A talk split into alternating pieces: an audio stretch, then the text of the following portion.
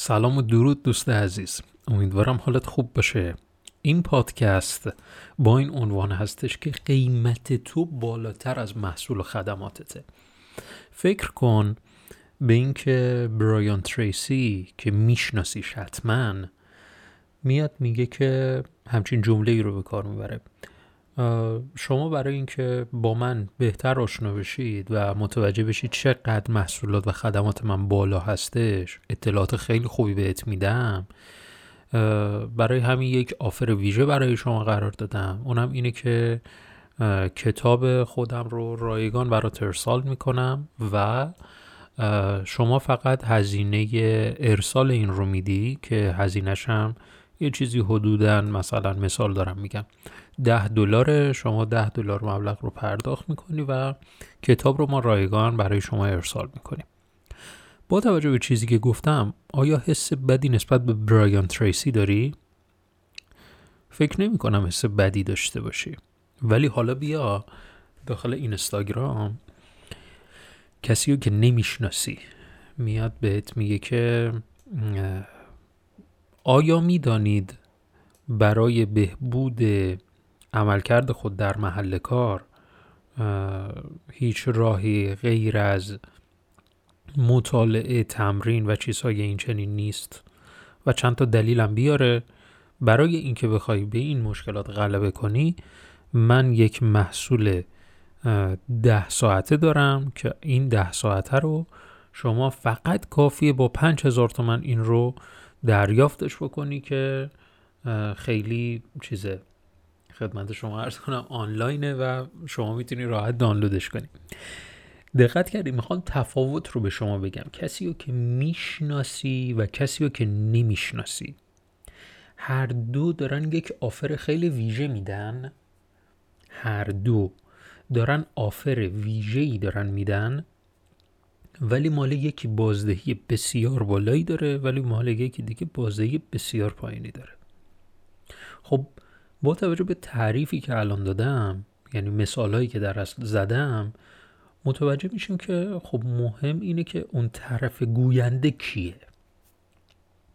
پس اینجا متوجه میشیم قبل از اینکه من پیشنهاد بدم باید جایگاه سازی کنم. تو قیمتت خیلی بالاتر از محصول و خدماتت باید باشه، طوری که فرد قبل از اینکه اصلا پیشنهاد فروش شما رو متوجه بشه، یعنی بشنوه یا ببینه یا بخونه، باید با اطلاعات خوبی که در اختیارش قرار میدی به این مهم پی ببره که این نیومده یه خورده پول در بیاره بره، یه بیزینس داره، داره روش سرمایه گذاری میکنه. این چیزیه که باید بهش پی ببره. اصلا هم مهم نیست که حالا محصولت اصلا محصول محور هستید یا خدمات محور، هیچ فرقی نمیکنه.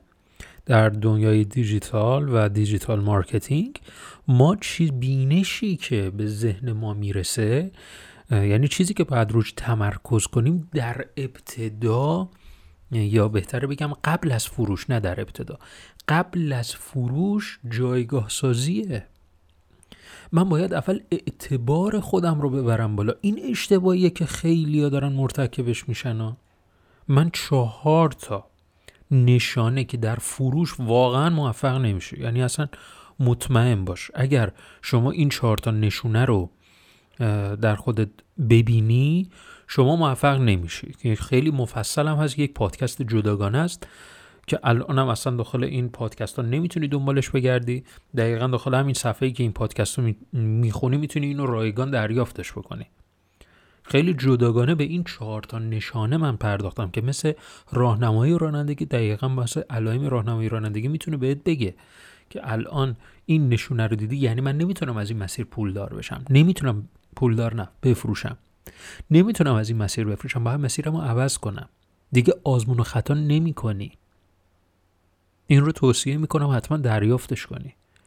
چیزی که از این پادکست متوجه شدیم این بود که جایگاه سازی قبل از فروش باید انجام بشه و کسی موفق در فروش که جایگاه خودش رو نزد مخاطب افزایش بده و بعدش پیشنهاد خودش رو مطرح بکنه. سوال: از کجا متوجه بشیم که جایگاه سازیمون اتفاق افتاده؟ خیلی سوال مهمیه ها. من از کجا بفهمم که جایگاه سازیمون اتفاق افتاده؟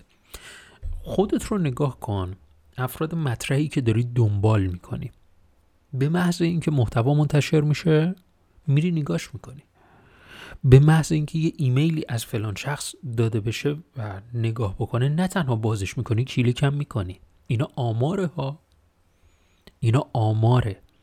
یعنی اگر از ایمیل مارکتینگ داری کارتو انجام میدی، نرخ کلیک در ساعت اول خیلی مهمه که نرخ کلیکت رو ببری بالا. همه میگفتم خب نرخ نرخ کلیک رو باید ببری بالا همینجوری، ولی من الان دارم میگم در جایگاه سازی حد اکثر توی یک ساعت اول نرخ کلیک خیلی مهمه. اگه توی یک ساعت اول اون تارگتش رو بتونه بزنه، یعنی شما جایگاه داری، یعنی وقت ارائه پیشنهاده.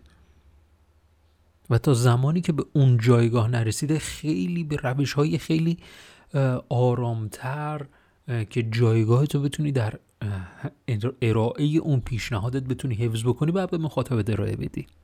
اینا همه آموزش میخواد، اینا همه روش میخواد و این هم به مرور اتفاق میفته. به صورت مستمر شما آموزش میبینید و این رو انجام میدی داخل محتوایی که داری تولید میکنی. پس ما جایگاه سازیمون رو باید داشته باشیم که جایگاه سازی منجر میشه که افراد با گوششون بهتر بتونن مطالب شما رو درک بکنن، که وقتی که مثلا بهش میگی من این محتوا رو، یا مثلا من این محصول و من این خدمات رو با اینقدر درصد تخفیف میخوام به ارائه بدم، که هیچ، اصلا بهش بگی من همچین محصولی دارم، ذوق زده بشه. چه برسه مثلا به این که شما بخوای ارائه تخفیف هم انجام بدی. این رو بدون، این رو بدون. فروشندگان موفق، این خیلی مهمه و بسیار کلیدیه.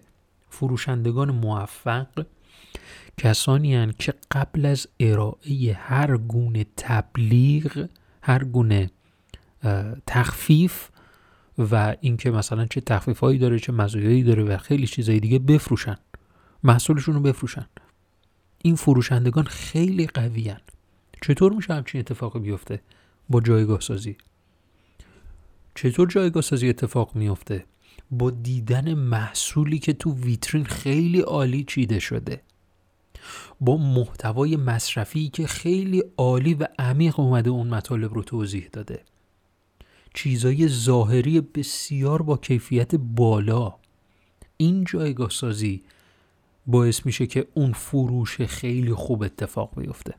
اگه فروشت خیلی خوب نیست، به خاطر اینکه جایگاه سازی گام قبلش جایگاه سازی رو خیلی خوب اجرا نکردی، روی جایگاه سازیت باید کار بکنی. پیشنهاد میکنم حتما این چهار نشانه که در فروش موفق نمیشوید رو حتما دریافت بکنی.